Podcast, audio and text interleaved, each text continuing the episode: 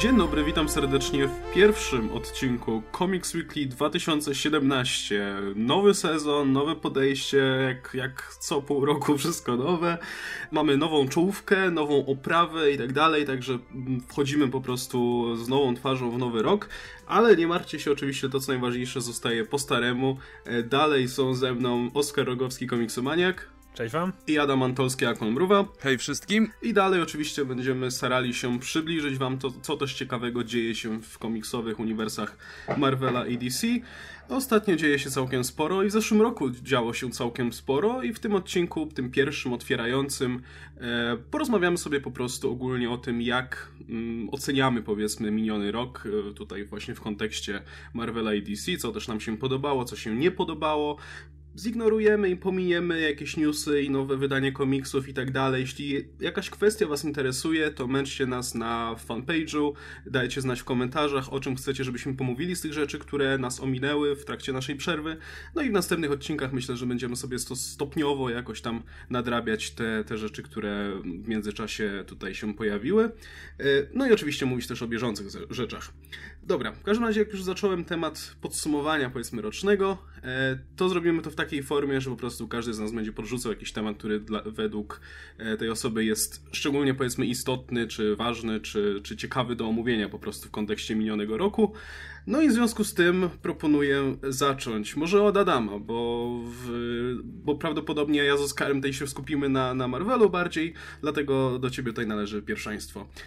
Rzecz, zacznij może od tych pozytywnych rzeczy, żeby tutaj nie, nie zaczynać od narzekania i tak dalej. Okay. Jakbyś miał podać właśnie jakiś trend albo jakieś zjawisko, które ci się szczególnie podobało w zeszłym roku w komiksowie? E, przede wszystkim taki najbardziej pozytywny trend dla mnie w komiksach zeszłego roku to słuchanie fanów i wielkie powroty postaci, za postaci czy status quo, za którym ludzie tęsknili. I oczywiście tutaj się wybija DC ze swoim Rebirth, które jest jednym wielkim powrotem starego.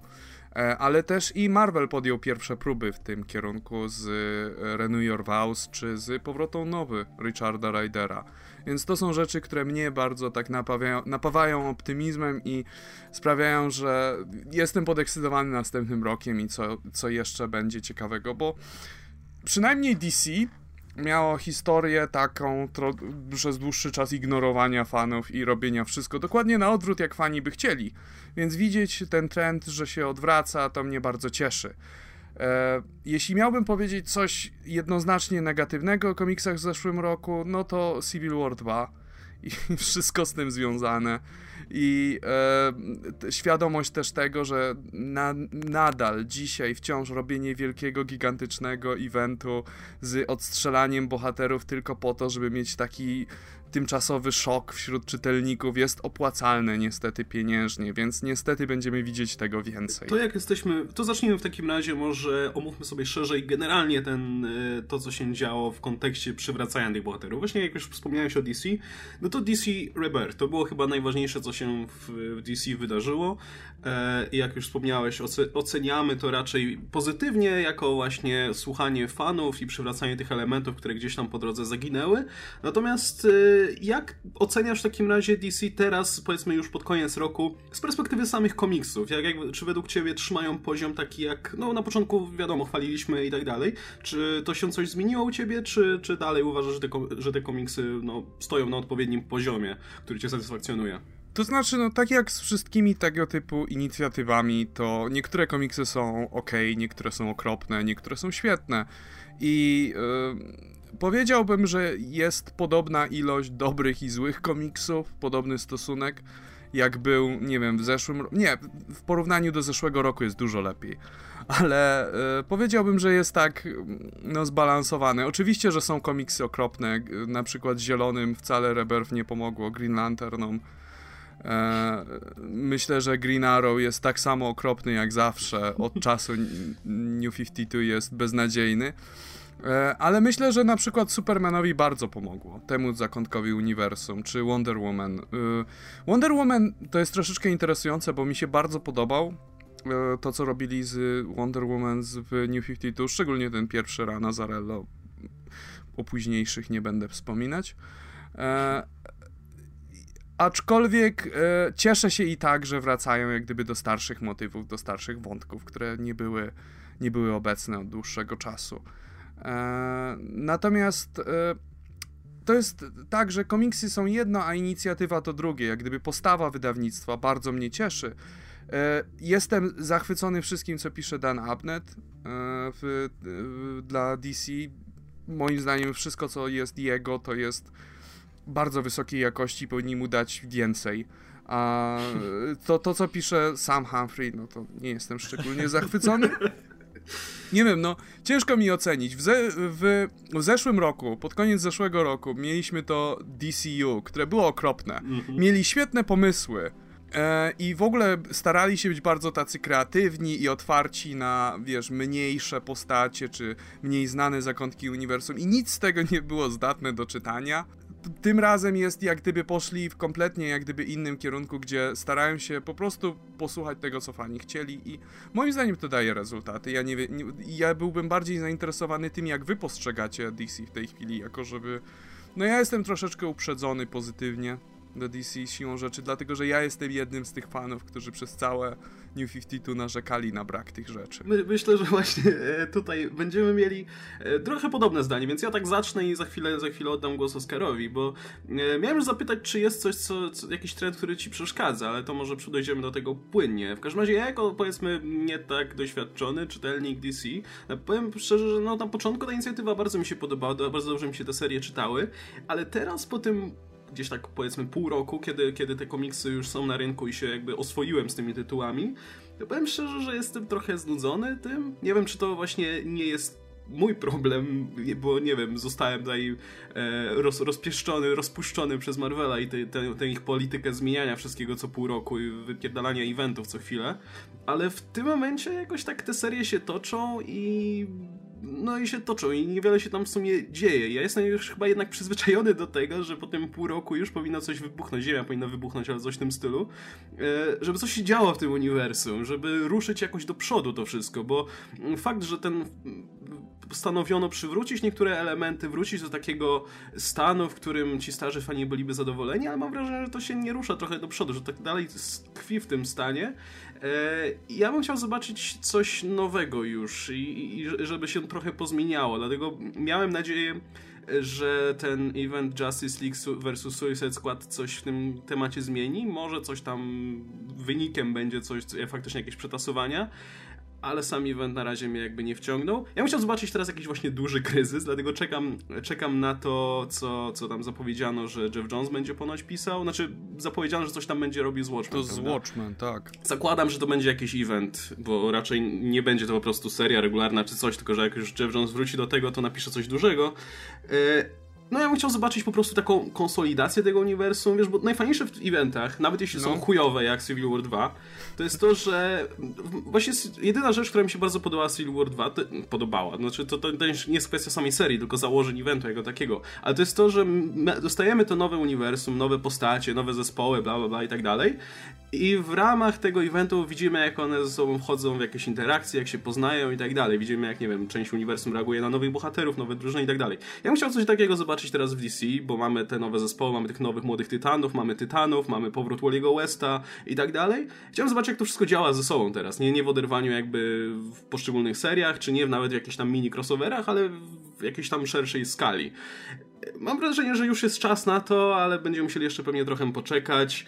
To są ok serie, ale jakby nie czuję żadnej ekscytacji związanej z tym, że o, ok, coś się pozmienia, albo że będzie jakieś wydarzenie, czy coś. Czy to nie jest po prostu, czy, czy, czy Marvel już tak na mnie nie wpłynął, że zacząłem myśleć po prostu w ten sposób. To jest ciekawe, bo y, ja chciałem tutaj lekko się odnieść do tego, co powiedziałeś, dlatego, że ja mam troszeczkę odwrotnie. Ja się cieszę z tego, że jest większe skoncentrowanie na małych historyjkach i na takim bardziej kameralnym zakątku uniwersum DC, że te historie tak bardzo ze sobą cały czas nie ingerują.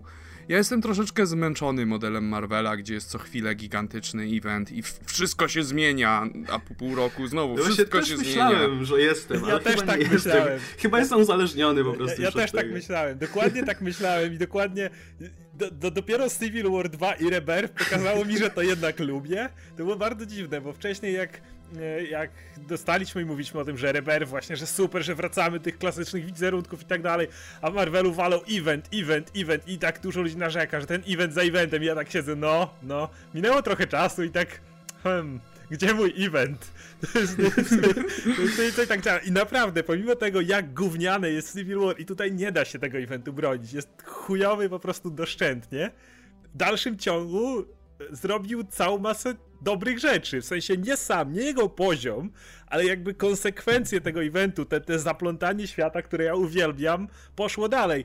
O Marvel Now 2.0 zaraz powiem jako to, co ja uważam za bardzo dobre w, w tym roku, ale Właśnie w Rebirth mi trochę tego zabrakło. Zacząłem czytać kilka serii po kolei niestety, ale coraz jakaś mi odpadała, bo w pewnym momencie czułem, że ona jest tak za bardzo odosobniona. Możliwe, że też tak bardzo przywykłem i odkryłem, że to mm, te eventy Marvela właśnie dlatego tak bardzo lubię, że one tak bardzo zaplatają ten świat i jednocześnie dają taką rozdziałowość, że wiesz, że od tego momentu co się dzieje, że wiesz jak każda postać ze sobą ingeruje.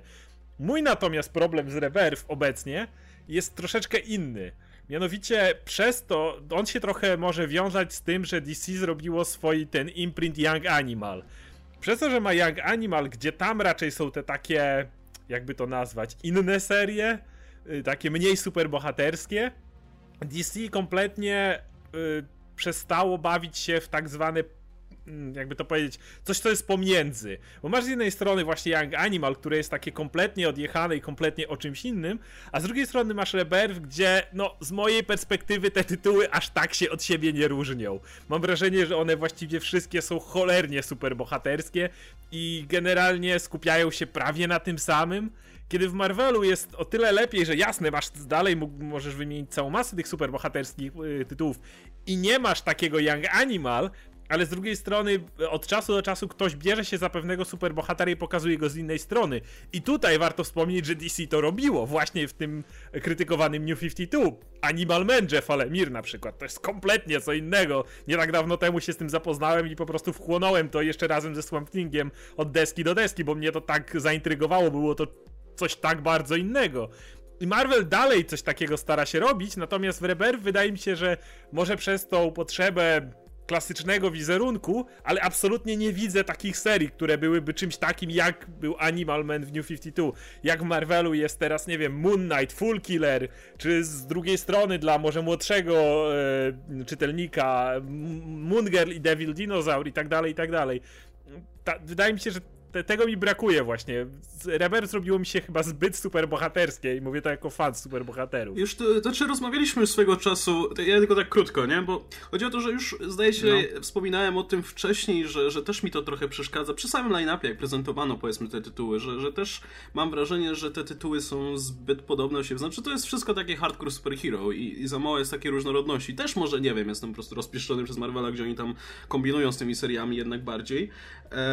Ale wtedy miałem nadzieję, że jednak po jakimś czasie zaczną dopiero, że, że, oni zaczynają tak bezpiecznie, a potem dopiero zaczną kombinować, dopiero zaczną te serie wychodzić. No na razie nie widać, bo z tych zapowiedzianych rzeczy to za bardzo właśnie nie ma tam też zbyt dużej różnorodności. Mam nadzieję, że, że rzeczy typu Super Sons będą czymś innym, ale to też to, to jest już coś, co mamy teraz w zasadzie, tylko że na większą skalę, bo, bo ten motyw już był w Supermanie na przykład. E, I mam nadzieję, że prędzej czy później coś takiego się pojawi, bo to też właśnie jest rzecz, która mi trochę na razie od, odrzuca od tego, żeby po prostu badać więcej tych serii, że, żeby powiedzmy sięgać po jakieś rzeczy, których jeszcze nie przeczytałem, albo y, za które normalnie bym się nie zabrał z czystej ciekawości, no bo póki co wszystko za co się zabierałem było mniej więcej w podobnym stylu utrzymane, więc no, to, to też bym powiedzmy zaliczył do tych rzeczy, które mi właśnie w Rebirth trochę nie odpowiadają. Aczkolwiek oczywiście Young Animal y, tutaj to jest zupełnie inna kwestia i o, o samym Young Animal bym chciał jeszcze pomówić, ale to potem. Jeśli mógłbym się z wami z czymś zgodzić tutaj, to faktycznie e, Rebirth zdaje się mieć troszeczkę zbyt powolne tempo tego wszystkiego, dlatego że oni wciąż są jeszcze w stadium ustanawiania tego całego uniwersum. Jak gdyby dopiero od niedawna mamy nowego Lobo, w sensie z nowego starego Lobo, nie jest nadal jasne. Wciąż jeszcze nie ustanowili tej relacji z Watchmen i nie wyjaśnili tej masy rzeczy z Rebirth 1. Jokerów na przykład, nie? No i czy, no, czy właśnie trzech Jokerów. I e, przydałoby się faktycznie popchnąć e, troszeczkę to status quo całego uniwersum, ale mówię ci, e, ja się cieszę z tego, że mam okazję wreszcie troszeczkę z tymi, bo, z, z tymi superbohaterami trochę pobyć sam na sam, może tak ujmę, że wiesz, mieć po prostu historię przede wszystkim o Wonder Woman, przede wszystkim o Batmanie. Tego mi brakowało przez całe New 52. No może nie w przypadku Batmana, ale brakowało mi tego, te, te, te, tego właśnie tradycyjnego podejścia przy, w ciągu ostatnich kilku lat. Takiego bardziej konwencjonalnego superhero. E, też brakuje mi Animalmana, szczególnie, że Animal Man zawsze był takim miejscem do eksperymentów dla scenarzystów DC. Jeszcze, no od czasu, kiedy tylko Grant Morrison go wyciągnął z piwnicy, jak gdyby dla... Ale Wiesz, no. są inne postacie, których można było w ten sposób użyć. Jest na przykład Blue Beetle, z którego można było zrobić coś zupełnie innego, a ten komiks, przynajmniej o, Blue jak Beatles ja go był, był fatalny, był, był, beznadziejnie fatalny, a to jest postać, którą faktycznie można było użyć i zrobić z niej coś trochę innego, a masz wrażenie, że wzięli postać, która absolutnie się do tego nadaje, zarówno Heimi, jak i Ted Kord, i spróbowano pchnąć ich w standardowe superbohaterstwo i to tak po prostu tak zgrzytnęło w tym momencie. Wydaje mi się, że cały czas mają te postacie. Nie czytam Hellblazera, wydaje mi się, że to też może być postać, z którą udałoby się coś innego zrobić. Nie czytam e, Konstantina, więc może tam coś innego się dzieje, tutaj przyznam się, ale, ale właśnie na, na przykładzie Blue Beetla widziałem czy, czy nie wiem, Booster Golda chyba w ogóle nie ma teraz. Nie ma. E, no, są inne postaci, nie tylko jakby Animal Man, których można byłoby faktycznie próbować innych rzeczy. Czy zrobić serię taką naprawdę stricte komediową, jak Marvel ma właśnie Moon Girl, czy Squirrel Girl, czy Howarda. No, no właśnie. I, I, tego nie ma. Dlaczego tego nie ma? nie Dlaczego? wiem, to, to... Dlaczego?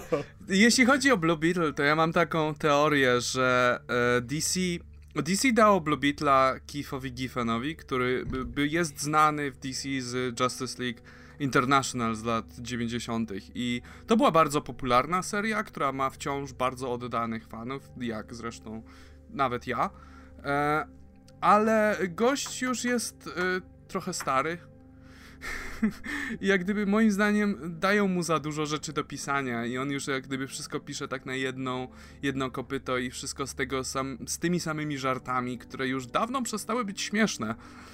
I ja jestem jego fanem, ja bym chciał zobaczyć go w, znowu u szczytu formy, ale no rzeczy się, czasy się zmieniają troszeczkę i no to jest myślę dobry moment też dla DC, żeby zaangażować jakąś nową falę scenarzystów, nie? No bo kurczę, praktycznie widuje te same nazwiska przy tych seriach od dawna, nie? I wydaje mi się, że no zrobienie no właśnie jakiejś mniejszej serii o jakimś niepopularnym bohaterze to jest dobry poligon doświadczalny na, na próbowanie różnych rzeczy, no. no dokładnie. Nie chcę, nie chcę tutaj wyjść na fanboya Marvela oczywiście, ale na przykład bardzo...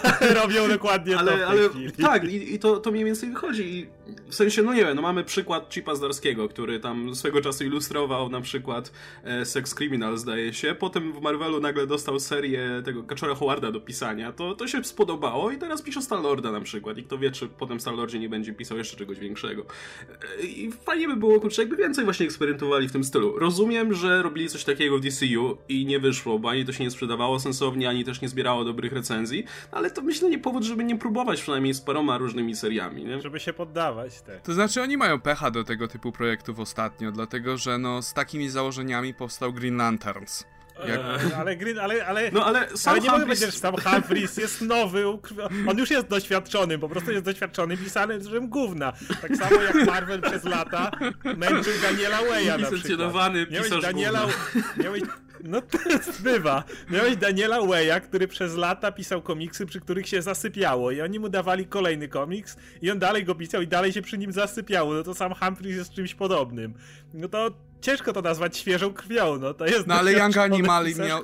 Young Animal właśnie w, tych, w takich założeniach powstał, że to ma być właśnie ta, ten poligon doświadczalny z różnymi jak gdyby licencjami DC, bo podejrzewam, że Young Animal się poszerzy, biorąc pod uwagę jak jest chwalony i tak dalej. No tak, ale z drugiej strony dałoby się też paru superbohaterów jakby przepchnąć i potem jak czytasz inne zestawienie jakby innego autora na, na danego bohatera, to masz też fajne spojrzenie. Ostatnio wreszcie nadrobiłem Visiona Toma Kinga i tam na przykład spojrzenie na Avengers jest rewelacyjne z zupełnie innej perspektywy. To jednak są te serie, te serie Marvelu, nawet jeśli są odrębne, to są w jakiś tam sposób często powiązane, nawet nie bezpośrednio. No, na przykład, wiesz, możesz mieć Squirrel Girl, która jest jakby też serią dziejącą się zupełnie odrębnie, ale jednocześnie tą Squirrel Girl możesz potem rzucić sobie do jakiegoś innego zespołu i ona gra, mimo że w sumie jest...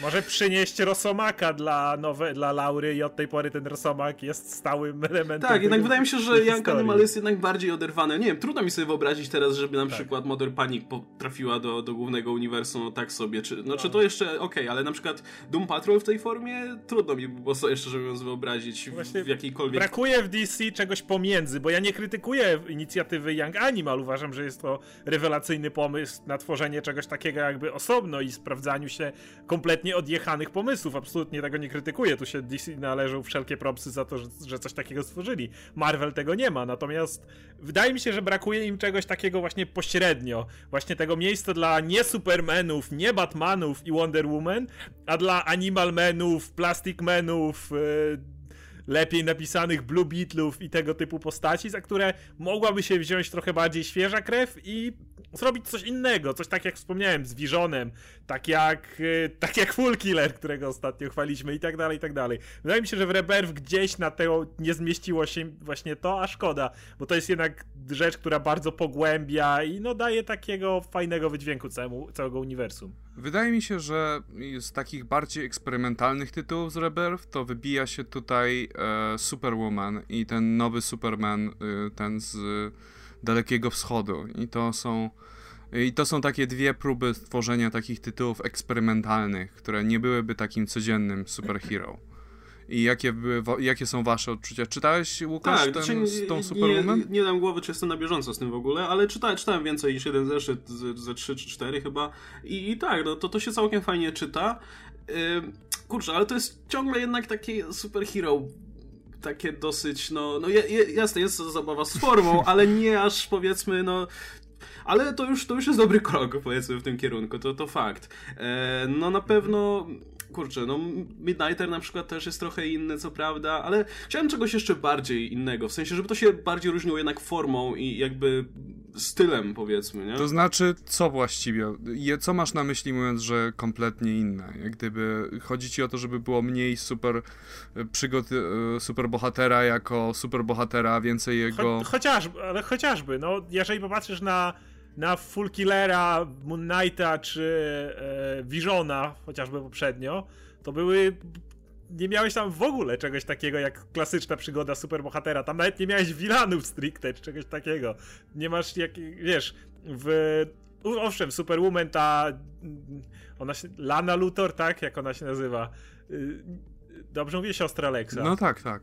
No to wiadomo, nie jest to wilan wyjęty taki, jak możesz powiedzieć, tradycyjny. Jest to mhm. pe pewien, pewien miks do tego, ale jednak cały czas masz tą, to, to, ten element wilana, bohatera, tego starcia, kiedy mówimy o seriach, które poszły jeszcze dalej. Plus nie widzę też właśnie serii takich naprawdę mocno komediowych, jak A Six Packs i Dog Wilder? Tego nie czytałem. no jest, jest seria w, w, w, DC tej chwili, która wychodzi, która jest, no, wychodzi z tej z Section 8 i to jest Enisa i jest komediowa, to znaczy to nie jest humor, który mi osobiście odpowiada. Okay. Ja tę serię raczej czytam tak bardzo pobieżnie, tylko dlatego, że jest. Natomiast y, takie co, to nie jest prawda, że tego nie ma okay. wcale. Bo oczywiście nie wymieniam tutaj Harley Quinn, tak samo jak w Marvelu nie wymieniam Deadpoola, bo to jakby nie o tego typu humorystyczną serię mi chodzi, bo No nie, jasne, jasne, jasne, jasne. Ja, ja, jeszcze tylko wrócę. Mi, mi, chodzi generalnie o serie, które teoretycznie są super bohaterskie, bo mają takiego bohatera, ale jakby trudno by było je zakwalifikować do, do superhero. coś właśnie w stylu Vision, który w zasadzie jest, jest no takim dziwnym thrillerem małomiasteczkowym, nie? Takim dziejącym się gdzieś tam właśnie poza, poza miastem. Albo e, właśnie jak, nie wiem, Squirrel Girl, która jest no a nie jest też jakby, wiesz, nie, nie, mhm. nie, nie jest ratowaniem no, świata i tak dalej. Czy Moon no powiedzmy. Moon Knight, no, to jest płynna, jest, czytasz płynna granica. o superbohaterze, a masz wrażenie jakbyś czytał coś o, w okolicach właśnie Young Animal, czyli historii, w której nie, ba, nie bardzo wiesz, co się dzieje. Wiesz, no ja nie chcę tutaj do psychodelicznych aspektów tych historii się w tej chwili odnosić, ale jeśli chodzi o takie skoncentrowanie się bardziej na życiu osobistym superbohatera, to Superman w tej chwili tak wygląda. No I tak, tak, dlatego go chwalimy bardzo w sumie, Dużo może sek... właśnie dlatego. No. I dlatego Superman jest tak dobry. No. Więc, nie, po prostu innym. ja mówię, że to, to, nie też... jest do końca prawda, że to jest, wiesz, kompletnie tego nie ma w DC, po prostu jest no właśnie akcent. Jasne, że nie, ale wiesz, brakuje po prostu takiego balansu, do którego już się trochę przyzwyczaiłem, nie? Że, że jednak spora część tych pozycji to są rzeczy bardziej, powiedzmy, odchodzące od tego schematu. No ten przykład New Supermana, powiedzmy, który podałeś, był też ok, bo co prawda działalność New Supermana jako New Supermana to jest superhero, ale to wszystko, co poza tym jest, jest ciekawe, nie? Gość, który nagle się nagle staje się, powiedzmy, efektem eksperymentu i powiedzmy musi sobie z tym poradzić i tak dalej. To jest, to, to jest akurat ciekawe. Um, a jak już zaczęliśmy o Young Animal, to ja muszę powiedzieć parę, parę bardzo tutaj pozytywnych e, zdań o Young Animal, bo to jest inicjatywa, która mnie kupiła w 100%. Tak jak sobie mogłem ponarzekać trochę na Rebirth, aczkolwiek właśnie ta, powiedzmy, super bohaterska sekcja w większości, przynajmniej przez większość czasu mnie satysfakcjonowała jak najbardziej. Tak, Young Animal po prostu była, była, było jak dla mnie miazgą. W zasadzie e, teraz te serie już mają przynajmniej po tam 4 czy 5 zeszytów i powiem szczerze, że nie tracą poziomu. Znaczy te dwie pierwsze przynajmniej, ten Doom Patrol i Shade the Changing Girl. E, to jest jak dla mnie, kurczę, rewelacja, bo to jest tak świeże, tak inne od tego właśnie, co, co do tej pory wychodziło w DC, że e, no, no kurczę, no cenię sobie bardzo tę oryginalność właśnie i samo to, że te, te serie z jednej strony tak fajnie łączą właśnie, na, łączą te zupełnie nowe pomysły z masą nawiązań do serii, do których nawiązują w przypadku tych serii, które faktycznie wyszły już z powiedzmy tytułów, które wychodziły kiedyś w Vertigo. Tak dobre połączenie, że no jak dla mnie to są jedne z lepszych pozycji, jakie w tym roku wyszły i ogromne propsy w ogóle za samą inicjatywę, żeby po prostu dać Jaredowi Wayowi, e, gościowi, który do tej pory zasłynął, nie wiem, dwoma z komiksami, które napisał, które co prawda miały świetne oceny, ale to jest oczywiście cały czas spore ryzyko. I oddanie mu w zasadzie wolnej ręki, jej, rób, rób po prostu, zrób coś fajnego z tego, no i popłaciło, także mam nadzieję faktycznie, że ta linia, tak jak wspominałeś, się rozrośnie, bo, e, bo chciałem więcej po prostu. Wiesz, ja jestem pod wrażeniem bardzo Mother Panic. W sposób, w jaki Mother Panic traktuje e, continuity czy większy świat DC, dlatego że kiedy wspomniałeś o tym, że nie wyobrażasz sobie Mother Panic większym uniwersum, ja sobie kompletnie ją wyobrażam większym uniwersum. W moim e, head canon, w mojej głowie, to jest całkowicie zaabsorbowane większe uniwersum i to się dzieje, wiesz, w tle tych, w tego, co pisze Tom King czy, in, czy inni scenarzyści. I e, ja tak samo z Doom Patrol nie mam większych problemów z wyobrażeniem sobie tego w większym uniwersum DC, po prostu w ramach, e, w ramach tego komiksu, w ramach historii, która jest opowiadana w właściwej serii, to jest troszeczkę odizolowane, jak gdyby nie ma takich bezpośrednich odniesień i w tej chwili jest tak, że Marvel jak gdyby jest cały powiązany. Przynajmniej ja takie odnoszę wrażenie, jak tak czytałem pojedyncze zeszyty z Marvela, że wszędzie są odniesienia do wszystkiego i e, DC jak gdyby teraz postanowiło zdystansować swoje wszystkie tytuły od siebie, co moim zdaniem też czyni być może te komiksy troszeczkę bardziej dostępnymi, co jest chyba ważne w sytuacji, kiedy bardzo wiele rzeczy wracasz, więc mógłbyś nowych czytelników odizolować od, w, w, jakiś sposób i oni nie wiedzieliby, co się dzieje, gdyby to wszystko było od początku połączone. Te e, te połączenia po, poprzez uniwersum idące, myślę, że powinny, powinno się dać im czas, żeby się odbudowały w taki bardziej naturalny, organiczny sposób, niż po prostu zaczynać z kompletnie nowym uniwersum, dlatego takim już kompletnym. E, jest kilka rzeczy, które mi brakuje w Rebirth i to jest przede wszystkim właśnie Booster Gold i Animal Man, bo to są moje jedne z dwóch ulubionych postaci z DC w ogóle. E, trzecia moja ulubiona postać w DC, czyli Guy Gardner, jest bardzo symbolicznie. I chciałbym właśnie, żeby e, na obrzeżach DC jest bardzo wiele bohaterów, którzy są bardzo charakterystyczni, bardzo tacy dziwni, bardzo tacy, e, no, niecodzienni, ale też bardzo ludzcy. I tego bardzo brakuje w DC, bo jest, to jest takie, to jest w dużej mierze, tutaj się zgodzę z wami, że tempo jest powolne i że to jest bardzo konwencjonalne, więc jeżeli jeżeli nie jesteś kimś, kto dokładnie tego chce, to może być odrobinę męczące na tym etapie, ale jestem pewien, że DC ma jeszcze wiele rzeczy przygotowanych, jak gdyby, żeby to troszeczkę urozmaicić. Zresztą Young Manimal jest też krokiem w tym kierunku. Jeszcze a propos jedna rzecz, która, do której cały czas się nie mogę przyzwyczaić w ramach Rebirth, jak już, jak już wróciliśmy na moment do tematu Rebirth, to, to, jest, to są te dwutygodniki. Kurczę, jak ja cały czas nie mogę nadążyć za tymi seriami przez to, że... Jezu, to jest tak irytujące. Ja teraz będę, teraz będę krytykować DC. Okej. Okay. Bo to mnie tak wkurwia.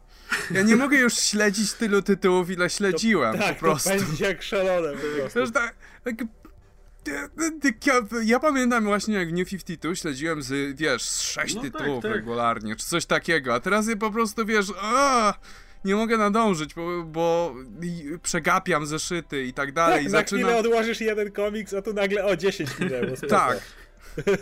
I to jest potwornie irytujące. Ja zdaję sobie sprawę z logiki, jaką DC objęło tutaj, mianowicie Batman sprzedaje się tyle egzemplarzy w przeciągu miesiąca, to jak zrobimy dwa w ciągu miesiąca, to się będzie sprzedawać dwa razy lepiej. Się no, sprzedaje. ale to jest potwornie i się sprzedaje, no bo to ale, Batman. Tylko okej, okay, ale... zgoda, zgoda Batman, ale po jaką cholerę robić to samo w innych rzeczach? Ja tak. na przykład czytam Dana Abneta Aquamena regularnie, który mi się też to bardzo podoba, on utrzymuje poziom, ale mógłby wychodzić trochę rzadziej.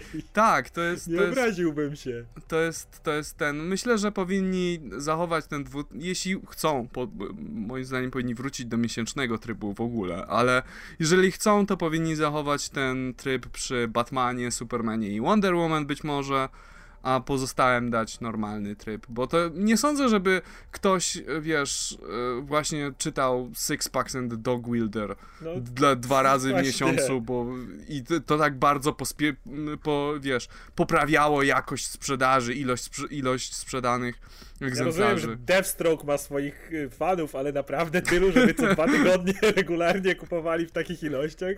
Albo, albo wiesz, Simon Buzz no.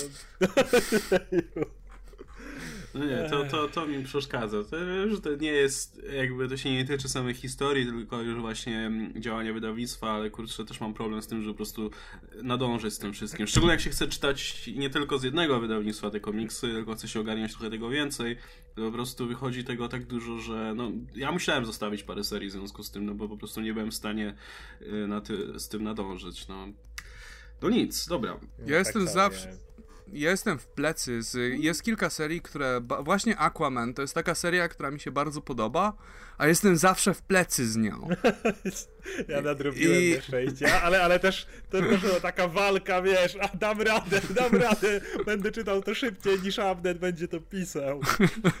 Ech, no. Dobra, słuchajcie, to na, na, na póki nam się nie przypomni jakiś temat, na razie możemy zostawić DC e, i pomówmy sobie w takim razie o tym, co się dzieje w Marvelu, bo na Marvelu narzekaliśmy sporo w poprzednim sezonie, choćby Comics Weekly, e, ale to było jeszcze przed Civil War 2. I Civil War 2, Civil, Civil War 2 oczywiście też nie było tutaj rewelacją, delikatnie mówiąc. W ogóle wreszcie się skończyło, bo nie powiedzieliśmy o tym, nie? Ale wreszcie się skończyło i skończyło się dokładnie tak źle, jak się zaczęło, także e, wiele, wiele co nie straciliście sobie. E, ale nagle po... No, nie powiem, że nie powiem, że po Civil War 2, bo to się zakończyło dopiero w grudniu, a nowe serie wyszły wcześniej, ale powiedzmy efektem Civil War 2 według Continuity, no jest ten Marvel Now 2.0 i muszę powiedzieć, że póki co jestem, kurczę, naprawdę zadowolony z tego, co wychodzi w Marvelu, tak jak właśnie... Civil War no. 2 to tak jakbyś musiał przerzucić całe ilości gnoju, pod którym leży złoto, jakim jest Marvel Now 2.0. Po prostu takie grube tony, grube warstwy gnoju, które najpierw trzeba było no niestety przerzucić, ale pod spodem było coś naprawdę wartościowego. Ja, znaczy w ogóle, wiesz, działania Marvela w tym roku to jest po prostu taki clusterfuck, że ciężko to... Ja, ja w ogóle dzisiaj pisałem scenariusz do mojej topki komiksowej i tak na początku napisałem, co się działo w DC, tak w dwóch zdaniach, a potem zacząłem pisać, co się działo w Marvelu i, i tego się nie dało streścić po prostu w paru zdaniach, bo oni z jednej strony wracali do starych rzeczy, robili nowe rzeczy, przywracali starych bohaterów, robili nowych bohaterów. E, z X-Menami na przykład robią coś zupełnie innego niż z resztą bohaterów. E, mieli ten gówniany event i ten podział pokoleniowy i tak dalej. Tam tyle się działo w tym, w tym, tym Marvelu, że nad, nad tym było ciężko w zasadzie nadążyć. Praktycznie nasze opinie się zmieniały po prostu z tygodnia na tydzień, bo, bo, bo tyle tak. rzeczy się działo. Jedna seria nagle wychodzi jeden zeszyt, ale chujowe w ogóle, a potem miesiąc później, o, ale super seria, nie? I z tego wszystkiego, z tego całego bałaganu wyszło całkiem fajne Marvel Now 2.0, bo e, póki co, raz, że te serie w większości przynajmniej trzymają naprawdę dobry poziom. Parę jest naprawdę bardzo dobrych, gdzie się nawet nie spodziewałem, że będą tak dobre. Eee, ale poza tym, no jest to, co, czego mi właśnie brakowało Reber, czyli ta różnorodność. Jest, są, te serie są bardzo różne. W zasadzie niewiele jest serii, które są takim typowym superhero. W zasadzie brakowało mi długo, długo takiego typowego zeszytu superhero w, w jeszcze wolni All Different. E, tutaj starają się robić faktycznie różne rzeczy i faktycznie widać teraz to, na co narzekaliśmy wcześniej, na, na czego brak narzekaliśmy wcześniej, czyli to, że wreszcie widać jakiś kierunek w tym wszystkim, w sensie widać jakiś trend, do którego oni chcą dążyć. Czyli, że z jednej strony faktycznie mamy mm, te że, że wprowadzanie na przykład młodocianych bohaterów, za, za podmianki powiedzmy tych klasycznych bohaterów na ich młodych e, powiedzmy spadkobierców ma jakiś sens, że to jakby jest częścią jakiegoś, jakiegoś większego pomysłu powiedzmy, bo ten motyw tej wojny pokoleniowej, on tutaj jakoś kiełkuje, coś z tego faktycznie się kształtuje, zobaczymy co coś z tego wyjdzie, e, prędzej czy później pewnie tak się wszyscy będą napierdalać, ale póki co coś, coś widać powiedzmy ten podział, widać ten trend i tak dalej. Z drugiej strony, co mnie cieszy bardzo, wreszcie ktoś postanowił że warto by X-Men odrestaurować, bo też na poziom komiksów z X-Men, ogólnie stan, powiedzmy, status quo, jakie, jakie dotyczą mutantów, to też był obiekt moich narzekań od, od dawna. No i teraz wreszcie coś się dzieje w tym kierunku i faktycznie Marvel sobie przypomniał, że tych mutantów ma i że e, ci mutanci mają sporo fanów. Może wypadałoby ich posłuchać trochę i dać im to coś, czego chcą, czyli po pierwsze tytuł z młodymi mutantami, po drugie powrót może do trochę bardziej klasycznych historii z mutantami i tak dalej, i tak dalej. Że póki co widzę sporo dobrych rzeczy, jest sporo dobrych serii, więc na razie jeszcze mają moją taryfę ulgową. Zobaczymy, co z tego wykiełkuje. I powiedzmy, zapowiedzi na 2017 póki co są całkiem ok, bo ten pierwszy event, który się szykuje, Monsters Unleashed, ma tą fajną formę, gdzie po prostu możesz sobie czytać swoje ulubione serie i nikt ci się nie będzie wpierdalał z tym eventem do, do tych serii. Więc to jest najlepsze tak wyjście. Standoff no, miał. Tak jak powinno być. Standoff, standoff, był, standoff był trochę podobny do tego, jakby nie no tak. patrzeć. Tak to, to, co na początku roku robili, te mniejsze eventy. Ja jestem cholernie zachwycony Marvel Now 2.0 po All New All Different, które miało mieszany start. Wydaje mi się, że tam było trochę dobrych, ale trochę też takich y, niepokojących serii. Przez Civil War 2, które było jakie było, do, dochodzimy do nowego jakby, nowej inicjatywy, nowego rozdziału, który póki co naprawdę ma bardzo obiecujące serie. Pomijając trochę Bendisa, który już Mógłby on pójść, przejść na jakiś urlop, nie wiem, zrobić no już, już zapowiedział, zapowiedział że będzie miał bardzo tak. pracowity 2017. Ju, już, ju, już zapowiedział nową serię Defenders. No. dzięki Bendis, fajnie. Odpocznij. Zapowiedział już pojedynek tego, te, starcie dwóch nowych Ironmanów i tak. i tak dalej, także no będzie miał zajęte ręce. To pomijając... Ale... Pomijając niego więc serię, pozostałe na razie albo zaczynają bardzo dobrze, albo, albo dają bardzo dobre obietnice. Mamy, jaraliśmy się jeszcze w poprzednim naszym sezonie Comic Weekly Unworditorem, który dalej jest rewelacyjny. E, Thanos, dwa pierwsze zeszyty, świetny był. E, no te, teraz ja dostałem wreszcie drugi zeszyt nowy, który uważam, że był przerewelacyjny. I tutaj chciałbym się odnieść do nowej krwi właśnie, nowych e, autorów. Wspomniałeś o, o, o najróżniejszych, którzy są brani. Tak samo właśnie Loveness i Perez. Jeden jest grafikiem, a drugi napisał te sześć zeszytów Gruta. I tyle. I też zaryzykowali, wzięli ich. Uważam, że zrobili. A propos Bendisa, poprawili wszystko, co Bendis spierdolił kiedyś generalnie. jeśli chodzi o postać nowych. Więc yy, mam. No i dalej zapowiada się cała masa innych właśnie świeżych y, scenarzystów. I to, i to faktycznie oni nie idą do tych głównych serii, E, ale, ale gdzieś tam w ty, ty, tego typu. No, nowa to nie jest postać, którą wszyscy kochają. Więc y, to, akurat to mi się bardzo podoba. I póki co ten kierunek faktycznie jest widoczny. Faktycznie ten rozdział pomiędzy młodymi a starymi bohaterami. Wiesz, co chcą jedni osiągnąć, wiesz, co starają się drudzy zrobić. Starają się odzyskać trochę twarz, bo widzisz, że faktycznie stracili tą twarz mocno w ostatnim czasie. Mm, widzisz, no, wydaje mi się, że te, mam to, to wrażenie tej spójności naprawdę. Widzę, jak niektóre serie ze sobą idą, na przykład Kapitan Ameryka Hyd, kapitan Hydra, który gdzieś przeplata się przez całą masę serii i po prostu wszędzie go widzisz i masz ten taki niepokój sobie, ale, ale taki naprawdę intrygujący niepokój. Ale z drugiej strony, wiesz, jak czytasz Marvel... taką serię, e, nie, nie, czytasz tego Kapitana Ameryki, nie wiesz co się dzieje i pojawia się ten Kapitan Ameryka, to na pierwszy rzut oka wszystko jest okej, okay, nie? Dopiero jest kiedy okay, czytasz tak, tę serię, potem... to wiesz, że coś jest nie tak. Tak, I, ale, ale to jest właśnie według mnie bardzo fajnie zrobione i po naprawdę mieszanym okresie, po kompletnie gównianym evencie. Wydaje mi się, że Marvel naprawdę wie, czego chce. O, nie wspomniałem, pierwszy numer Star-Lorda był niczego sobie, pierwszy numer She-Hulk był niczego sobie. O pierwszym numerze Hawkeye rozmawialiśmy jeszcze w poprzednim e, sezonie Comics Weekly. No póki co, i to, i to wszystko to, co wymieniłem, to są kompletnie różne tytuły. Więc póki co absolutnie jestem zadowolony z tego, co mi Marvel daje. Ja jestem troszeczkę e, zaniepokojony i to coś, co mi bardzo przeszkadza w Marvelu i coś, co mnie zawsze wyciąga z tego świata, ilekroć to widzę. To nie jest tak duży problem, jeśli ci to nie przeszkadza, chcę zaznaczyć na początek. I to jest to, jak to uniwersum jest uzależnione od jego filmowego odpowiednika. I ilekroć się coś dzieje w filmowym odpowiedniku, to musi mieć jakieś swoje odbicie w komiksowym świecie. I to jest coś, co mnie zawsze wyciąga, bo zawsze y, powody, dla których to robią, są zbyt czytelne i to się dzieje zbyt jak gdyby nagle i oczywiście i to jest problem, który się ciągnie od lat tak naprawdę. E, no, niedawno na komiks, na naszym fanpage'u się pojawiły właśnie ten, ten, ta grafika z nadchodzącej Guardians of the Galaxy, gdzie jest mały Groot. Też mam z tym problem. I to, i to, jest, to jest trend, który ja bym chciał, bo ilekroć e, Marvel rezygnuje z tego i decyduje, że wiesz, fuck it, to wychodzi świetnie. I tutaj no, przykład... Poprzedni Guardians. Poprzedni Guardians to wyszło uważam, świetnie kiedy... według ciebie poprzedni Guardians? Nie, nie uważam, że wyszło świetnie, ale, ale miałem pewno, przynajmniej pewien pe pewien plus dla Marvela, kiedy mieliśmy jakie Guardians, a oni ogłaszają, wiesz, Venoma, Thinga i Kitty Pride. I miałem, no ale ostatecznie wyszło, wyszło jak wyszło. No ale... No, ja mam problem, czy powiem, z, z tego typu Resurrection. Że na to jest jeden przykład tego, gdzie zrezygnowali z tego, bo wydaje się być teraz dosyć można powiedzieć z dużą pewnością, że no jednak ten nacisk na Inhumans był spowodowany tym, że liczyli, że coś z, nim, z nimi zrobią w większym MCU czy coś takiego. Okazało się, że nie, więc zaczęli robić po prostu yy, scenarzyści, przepraszam najmocniej, scenarzyści zyskali wolność yy, kreatywną i wyszło Resurrection, które moim zdaniem jak na razie wygląda czy w ogóle ta cała inicjatywa przywracania X-Men? Tego, tego, o czym mówisz, na szczęście nie jest tak dużo. Civil War chyba było największym tego przykładem. I najgorszym. Na... I najgorszym jednocześnie, tak.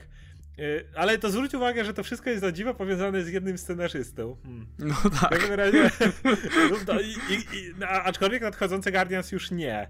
I to jest problem taki, że nawet jeżeli Dugan jest akurat przeciętnym scenarzystą. Zachwycałem się jego Deadpoolem, ale potem wyszło, że kiedy odszedł Brian Pozen, to nagle humor Deadpoola trochę się zmienił. Więc było widać, kto tam jest bardziej za to odpowiedzialny. W każdym razie, e, okej, okay, ale Dugan może napisać dobrą historię. Idea jest taka, że kiedy widzę tego małego Gruta, który nie może urosnąć, to ja nawet pomimo tego, choćbym nie wiem jak lubił Dugana i chociaż mógłbym go uważać za najlepszego scenarzystę na świecie, i tak jakby nie kupiłbym znaczy, tego. Wiesz, I tak że to nie jest jego pomysł. Nie, dał, nie? Znaczy, zdajesz tak, sobie nie dałbym kredytu zaufania na, na rozwinięcie tej historii, bo wiem, że ona została jakoś od góry narzucona. I nawet kiedy ona zostanie perfekcyjnie przeprowadzona, i tak gdzieś mi ten niesmak pozostanie, więc absolutnie zgadzam się z tym, co mówisz. Na szczęście nie jest to aż tak prominentne, jakby mogło być, że tak powiem. Ale wiesz co, to jest dla, coś, co dla mnie zmienia to, co powinno być historiami, jak gdyby takimi, jak gdyby troszeczkę zamk mimo wszystko zamkniętym doświadczeniem dla mnie. Przeczytam komiks coś z niego wyniosłem i to jest po prostu czyni z tego reklamówkę dla filmu. I to taka, wiesz, ulotka z Lidla, co kupić możesz no. w tym tygodniu. I to jest Trochę takie, tak. gdyby to, to, zabiera mi całą radość z komiksu, znaczy, jaką mógłbym wiesz, mieć. No, teraz wyjdę, że, że bronię Marvela. Nie, no ja się zgadzam w tym w 100% i, i to też moim zdaniem właśnie jakby, nie wiem, ja jak czytam tego typu rzeczy, to właśnie tak jak wspominałem przy okazji tych przy okazji te, te Guardians, że masz świadomość, że to ktoś narzucił z góry dla, ze względów marketingowych, ale przynajmniej, przynajmniej zdaję sobie też sprawę z tego, że idąc zgodnie z tą polityką Marvela, to ci Guardians pobędą w tym filmowym składzie z małym Grutem z pół roku, a potem wymyślą mi zupełnie nowy kierunek, bo to zazwyczaj tak wygląda. To jest te przynajmniej szczęście w nieszczęściu, że, że tych składy i to status quo nie utrzymuje się zbyt długo. I zazwyczaj to wyglądało w Marvelu tak, że oni na czas filmu sprawiali, że, że faktycznie te ekipy i zespoły i postacie przypominały filmowych odpowiedników, a potem film przechodził i nagle nagle się, nagle się powiedzmy sytuacja zmieniała. Plus z takiego, duże, z takiego dużego powiedzmy mm, znaczącego wpływu filmów na komiksy jest taki, że wtedy przynajmniej nowe serie startują i sobie Marvel przypominają o tym, że mają postacie, z których nie korzystali przez jakiś czas. Myślę, że Vision powstał głównie dlatego, że no, wy, chcieli przetestować, czy Vision się będzie sprzedawał po tym, jak wystąpił w filmie. Nie sprzedawał się, więc go zamknęli, ale powstała z tego przynajmniej dobra seria. E, Guardians myślę też zostali przewróceni dlatego, że film powstał Jamesa Gana i tak dalej dalej. No, Jessica Jones teraz wróciła, no tam nie oceniamy jej zbyt wysoko, ale jednak wróciła ze względu na to, że no serial był popularny i tak dalej. To jest jakiś tam przynajmniej plus, ale faktycznie no uzależnienie samej historii, czy, czy wiem, charakteru postaci od filmów, no to to jest spory minus i, i to faktycznie się rzuca w oczy momentami bardzo. No, no właśnie ja mam z tym problem, o czym mówisz, bo yy, ogłoszono tą nową serię Iron Fist, która ma się pojawić w okolicach serialu. I jakby z samym tym nie mam nic przeciwko, więc się cieszę, bo ja uwielbiam solowe przygody Iron Fista, które zwykle są w oderwaniu od Luka Cage'a są takie trochę bardziej poważne, w sensie mamy tego humorystycznego danego i trochę bardziej poważne przygody dookoła i mam nadzieję, że taka będzie za seria, więc jakby samo to mnie cieszy. Gorzej, kiedy właśnie są tego typu motywy, ej, mały gród, bo to już jest wpływ na, na postać, to już jest wpływ na zachowanie postaci, jakieś jakby samo pojawienie się serii mi nie przeszkadza, przeszkadza mi y, historia tej serii, czy zachowanie bohaterów dyktowanych filmem. Na przykład, kiedy mm, wprowadzono Guardians of the Galaxy, bo powstawała jedynka i y, wygląd bohaterów trochę dostosowano i to mi kompletnie nie przeszkadzało i nawet się cieszyłem, że Guardiansi się znowu pojawili. Gorzej, kiedy właśnie zaczynają się, kiedy tak naprawdę wydaje mi się, że pierwszy raz Civil War, to było dokładnie to, bo wszystko wcześniej, to mam wrażenie, były tylko i wyłącznie seria, która wychodzi obok filmu, tudzież lekka modyfikacja wyglądu postaci, żeby była podobna do filmu, ale to jakby w żaden sposób nie, nie krępuje rąk yy, dla scenarzysty po prostu. Dalej może pisać to, co chce pisać, no bo co z tego, że ta postać będzie, nie wiem, że Daredevil ma czarny kostium, czy ma czerwony kostium, czy nie wiem, zielony, jak będzie chciał. Jakby to jeszcze nie jest samo w sobie problematyczne. Problematyczne jest, kiedy właśnie scenarzysta zaczyna być tym krępowany, a wydaje mi się, że co prawda ciężko mi tutaj w tej chwili mówić o Michaelu Bendisie, bo tutaj nie, bo może był krępowany Civil War, ale nie jest krępowany w innych miejscach i dalej w wielu miejscach pisze syf, ale Civil War 2 to był pierwszy moment, kiedy faktycznie fabuła w jakiś sposób koniecznie chciała na, kompletnie na, na, na łeb na szyję, nie mając absolutnie powodu, starała się za wszelką cenę wymusić konflikt, żeby był konflikt tak jak konflikt był w filmie, ale to chyba jest był pierwszy taki przykład i teraz mamy drugi z Baby Grootem. Wiesz co, jeśli chodzi o Bendisa, to mi wydaje się, że on po prostu wychodzi sam z siebie, żeby to robić. W sensie, żeby dostosowywać się do filmów, że nikt go nawet nie prosi, czy nie ma żadnej presji, tylko po prostu sam.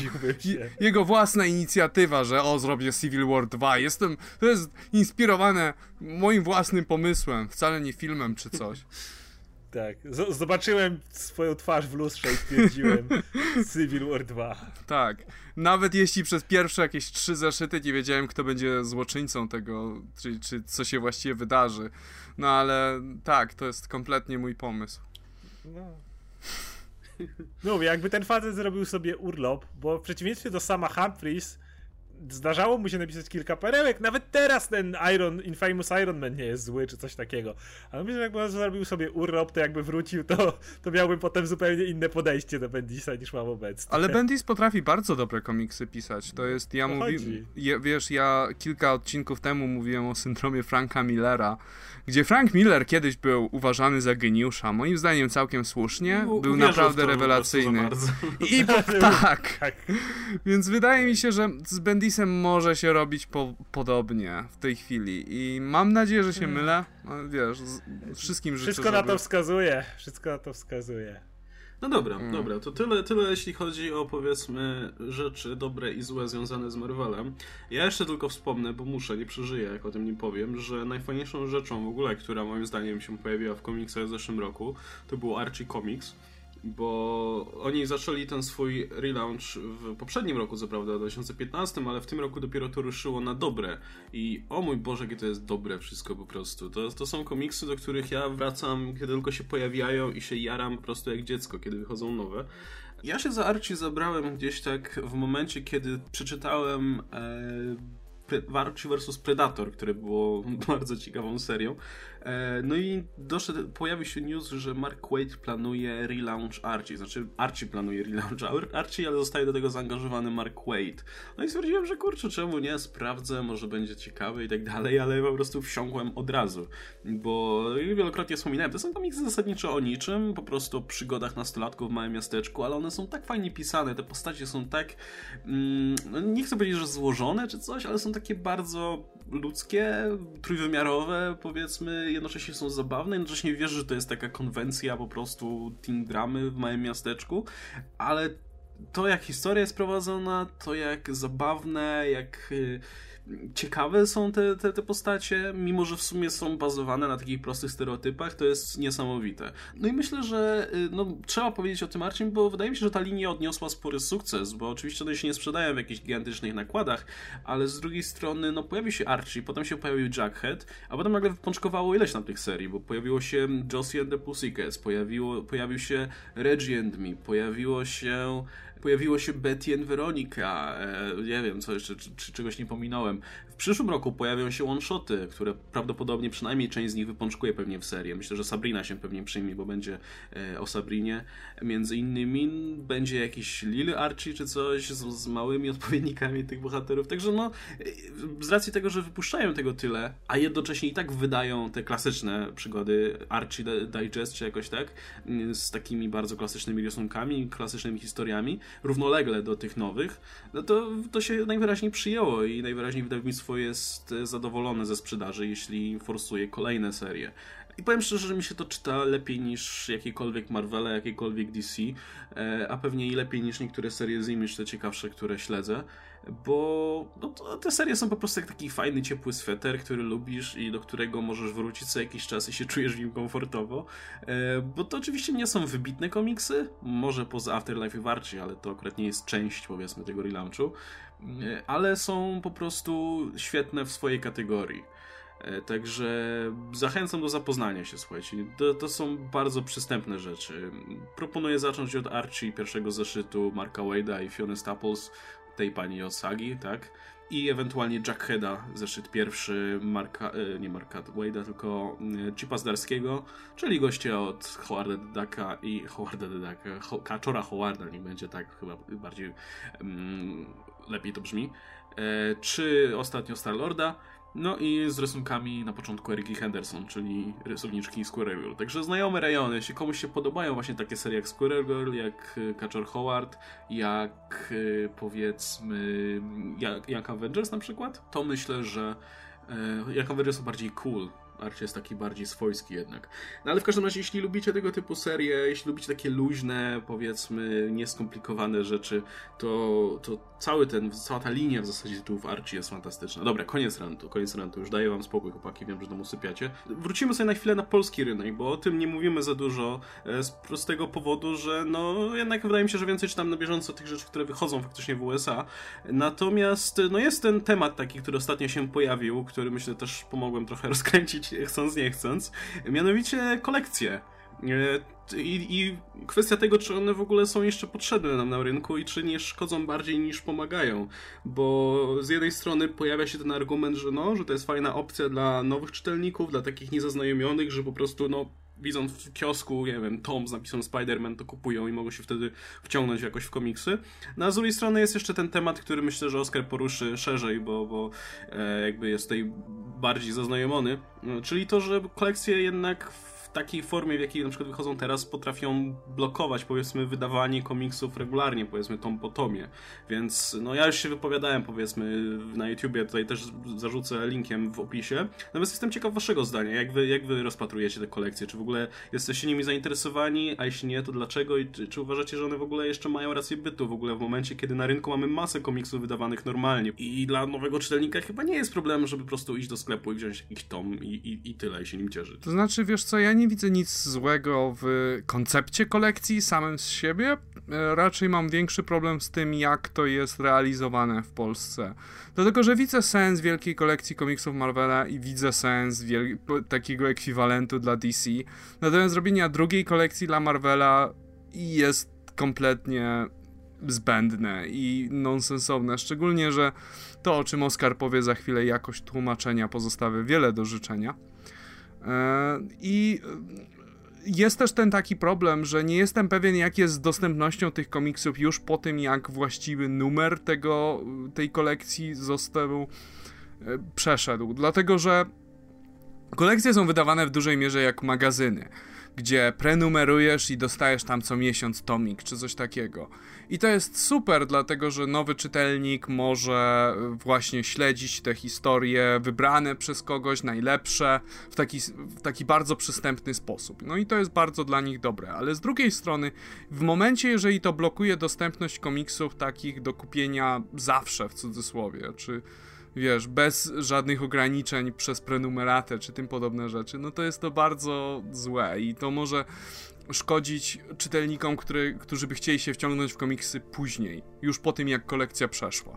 Ja też nie mam problemu z samą formą kolekcji, aczkolwiek y, mam problem z tym, jak ona jest u nas przygotowana, dlatego że kolekcja może być czymś naprawdę dobrym, na, jeżeli do, do tego będzie odpowiednie podejście. Wydaje mi się, że blisko temu, czym jakby tej dobrej stronie kolekcji może być ta kolekcja od DC.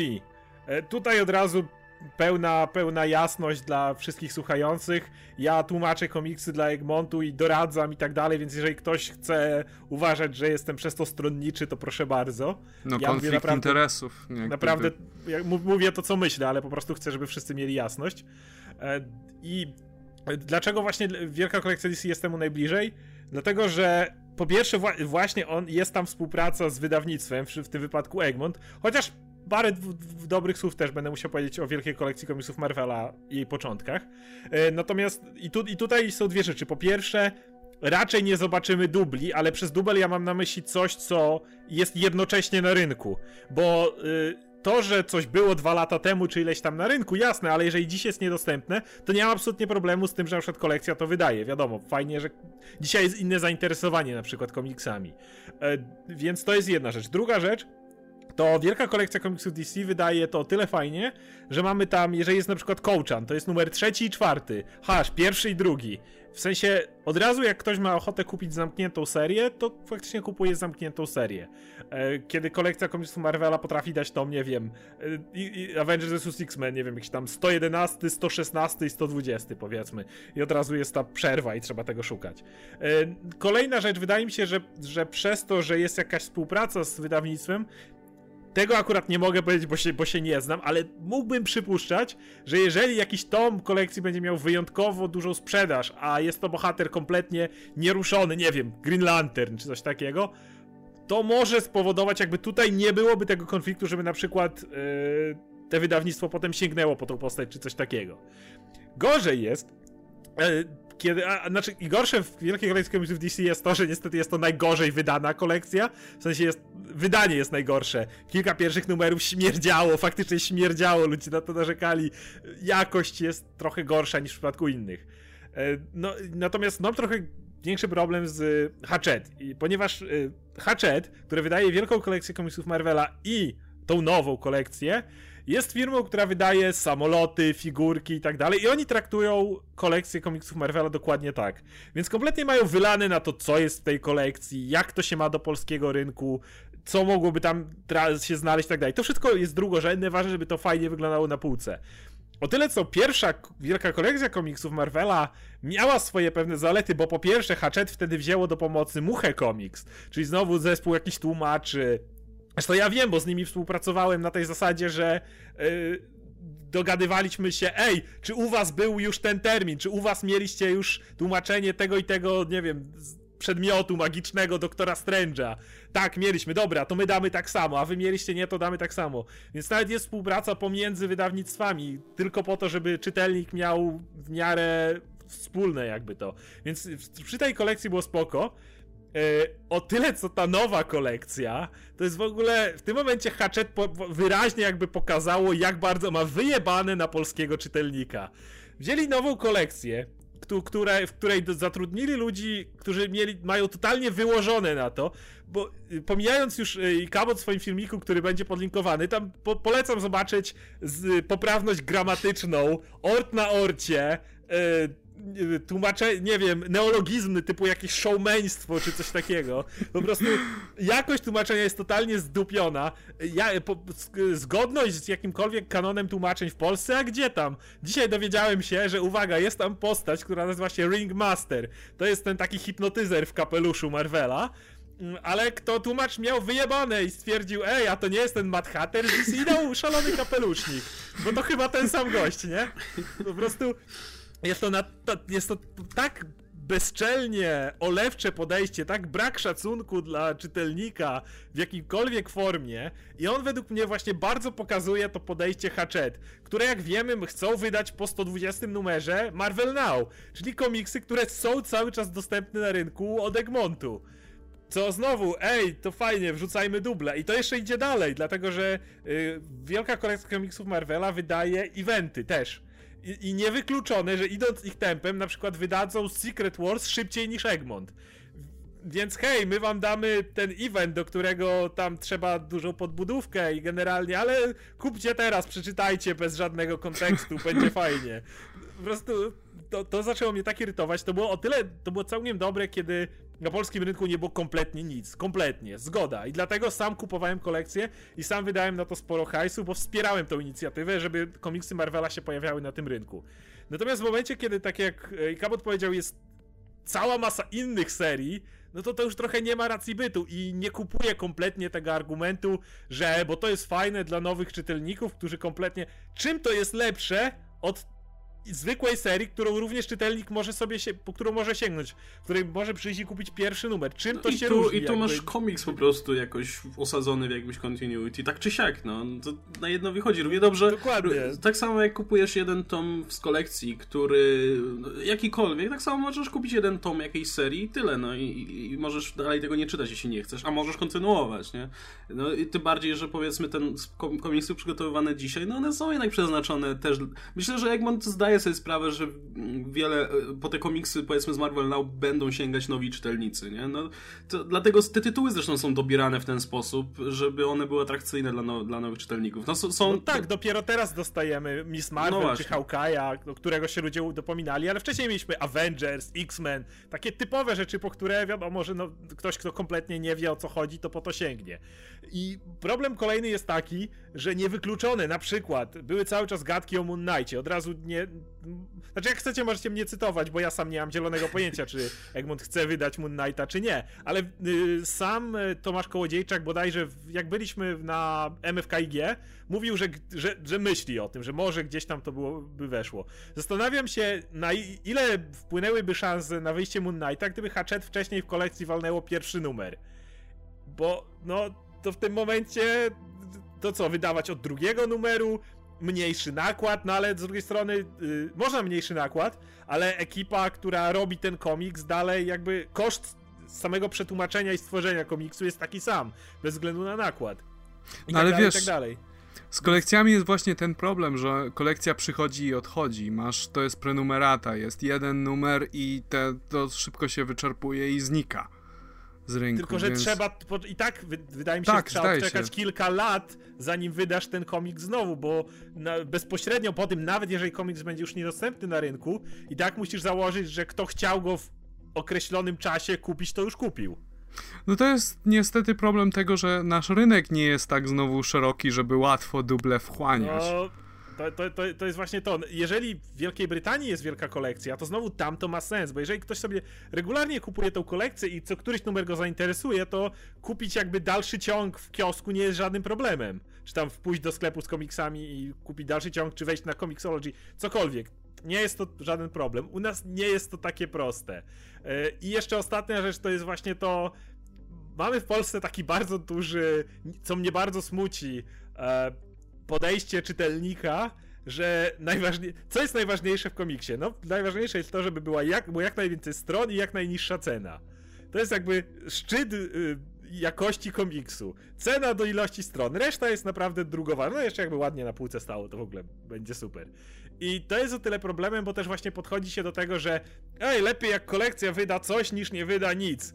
Tylko ja jestem ciekawy, jakby ludzie podeszli do tego, gdyby była nowa, wielka kolekcja książek, a w niej drugi tom i, yy, drugi i trzeci tom Harry'ego Pottera, ostatni tom Władcy Pierścieni, a także drugi tom, nie wiem, Igrzysk Śmierci. Kupujcie już! Bo to jest tak, tak naprawdę to samo. Jeden run yy, cały to zwykle jest odpowiednik sagi książkowej. I jak da się jego jakiś fragment, no to jak został poszlachtowany obecnie Ran Straczyńskiego, gdzie można kupić pierwszy, drugi tom, potem dziura, potem mamy to, to co teraz wyszło i końcówka dziura. Ale jaki wydawca teraz sięgnie po cały ran w tej chwili? Kiedy mamy no coś tak. takiego? No, no także, a, no i plus y, kolej, ale to już moja osobisty smutek taki, że jak czytam, to większość ludzi ma wyjebany na to tłumaczenie. W porównaniu do, w porównaniu do tego, co robi Egmont czy Mucha, co przyrobili przy wielkiej kolekcji komiksów Marvela. Jasne, zdarzały się literówki, zdarzały się wpadki i tak dalej. Nie, nie jestem święty, sam pewnie kilka popełniłem, ale po prostu to, co pokazał ten komiks, to jest tak jakby zebrać, skondensować, nie Przecież wiem. oni to mają... Moje ulubione zdanie. No. Moje ulubione zdanie to w takich chwilach moja pajęcza szybkość super się przydaje. Jeszcze brakuje, żeby tak zakończył dziwko. Jak na kogoś, kto nie może, kto nigdy nie puduje do celu, coś nie możesz trafić do celu. Coś No, tak, tak, No, tak. I prostu- tam tylko, było że- sporo takich fajnych tylko, tłumaczeń, że- typu chyba Dangerom był przetłumaczony jako sala prób, czy coś takiego? Sala Sala walk. walk, okej. Albo Sala masz tam walk. na przykład, przecież no masz kurde trzy pozycje w spisie treści i zamienili dwie miejscami z jakiegoś powodu, no. no I, i, I jest jeszcze jak można lepiej. lepiej zauważyć? Dali liter, dali lit, wpisali liternictwo i dali oryginalnych literników. Co oni mają wspólnego? z- Co, co amerykańscy liternicy mają wspólnego z przygotowanym polskim tłumaczeniem?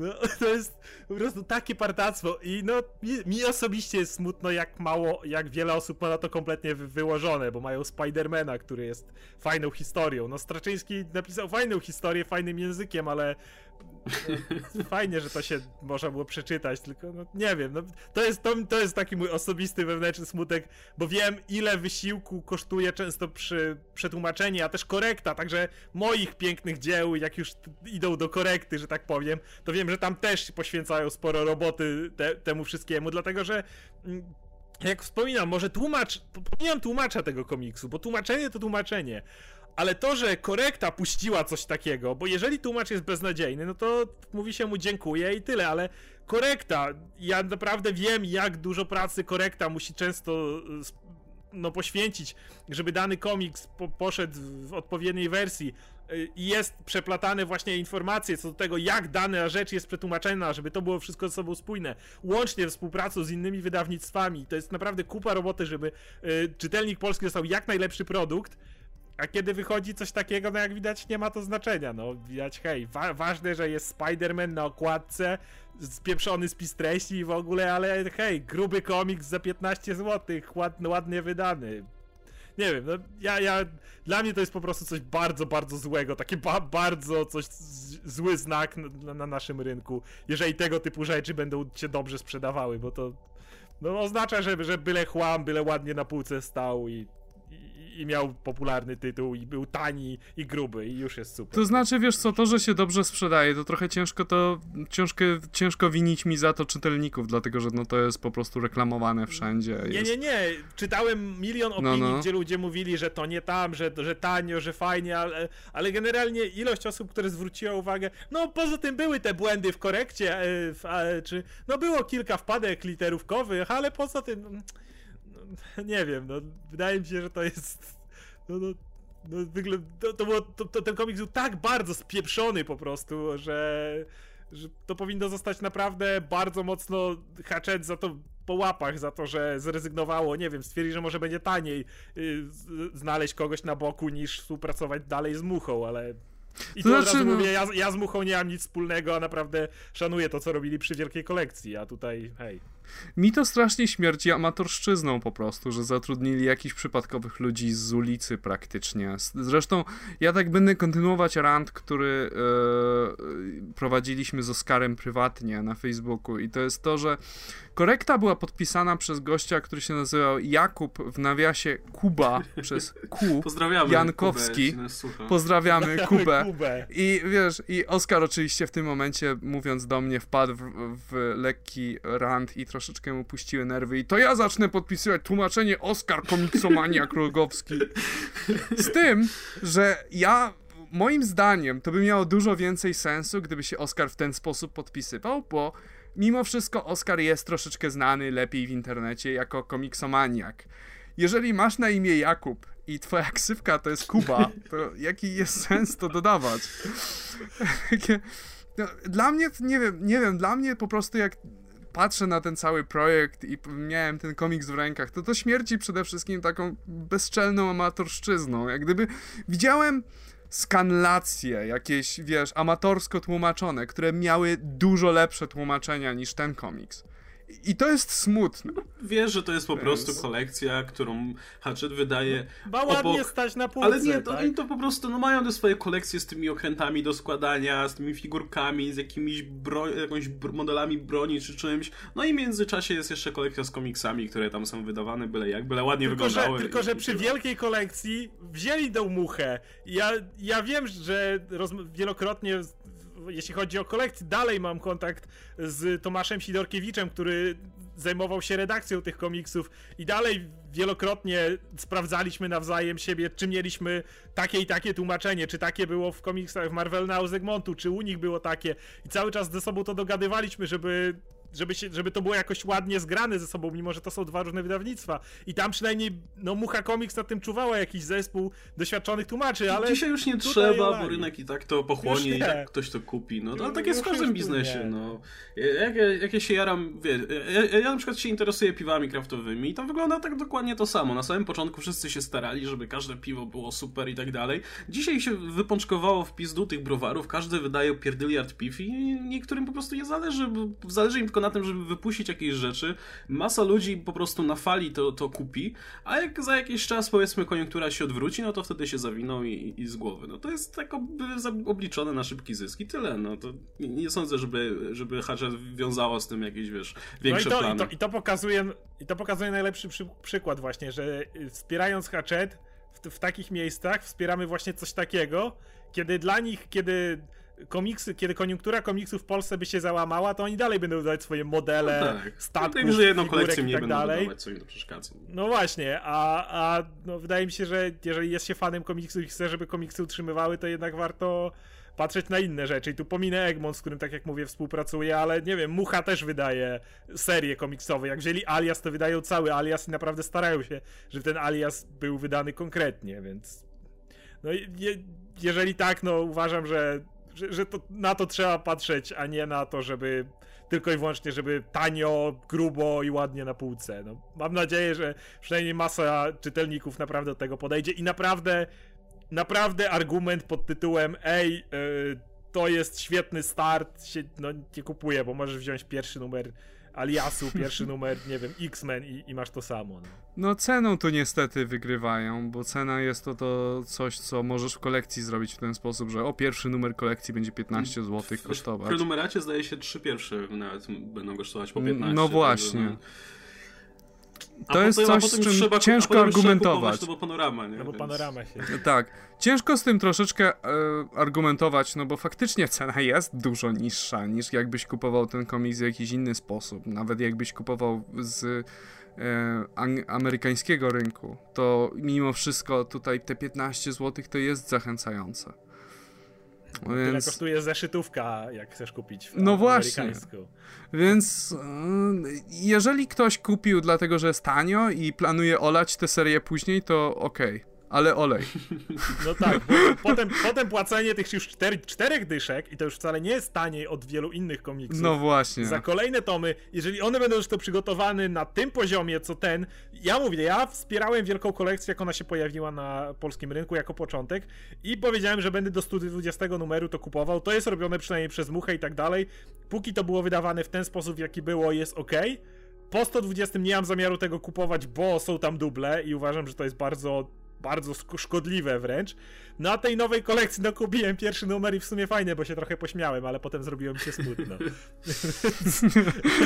to jest podsumowanie tego. Natomiast no, nie wiem, ja, ja osobiście mam, mam teraz takie nie najlepsze podejście do, do tego, co, co może to oznaczać, jeżeli, jeżeli to będzie w ogóle wsparte, jeżeli się okaże, że, że ludzie będą dalej kupować i za cztery dyszki tą kolekcję, co do której nie wiem, teraz, teraz będą się robić błąd w tytule już, a nie w spisie się treści, bo, bo czemu nie? Spider-Man będzie. Człowiek pająk. No dobra, to w zasadzie możemy w takim razie to powolutku podsumować. E, no co, był, jak dla mnie był wyjątkowo ciekawy rok. Praktycznie mieliśmy o czym mówić co tydzień. Kiedy tylko nagrywaliśmy, po prostu te tematy się na, e, po prostu spiętrzały i spiętrzały e, i działo się naprawdę dużo. I myślę, że w tym roku też będzie się działo dużo, bo chyba w interesie tych wydawnictw jest to, żeby jak najwięcej właśnie tutaj hypować te swoje tytuły i tak dalej.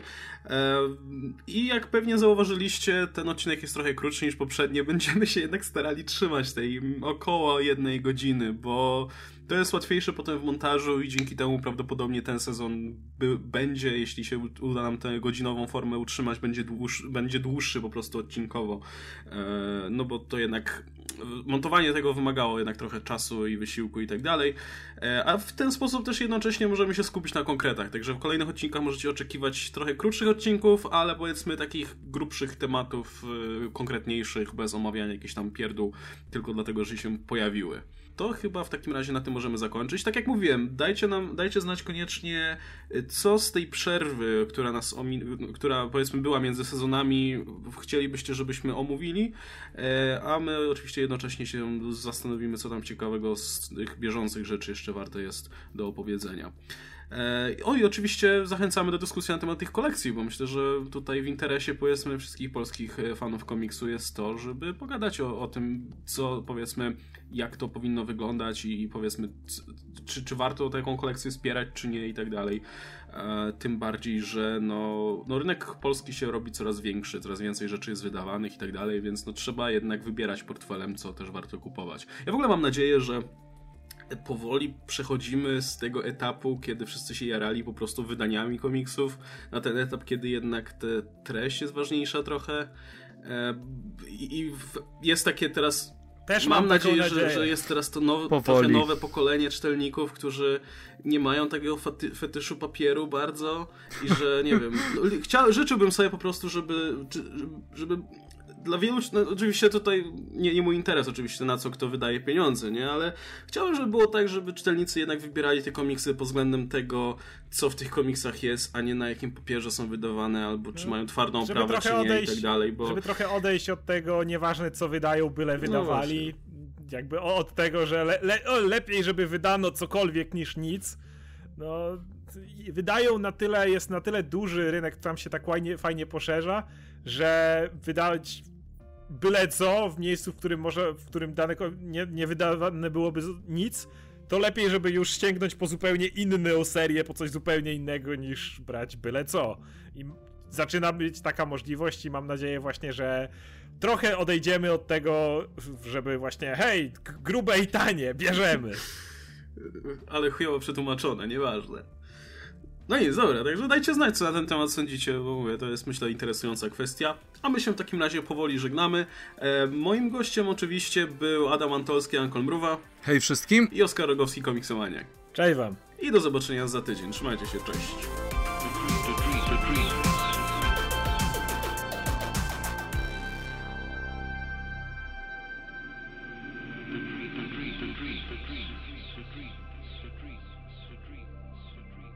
A teraz się pośmiem.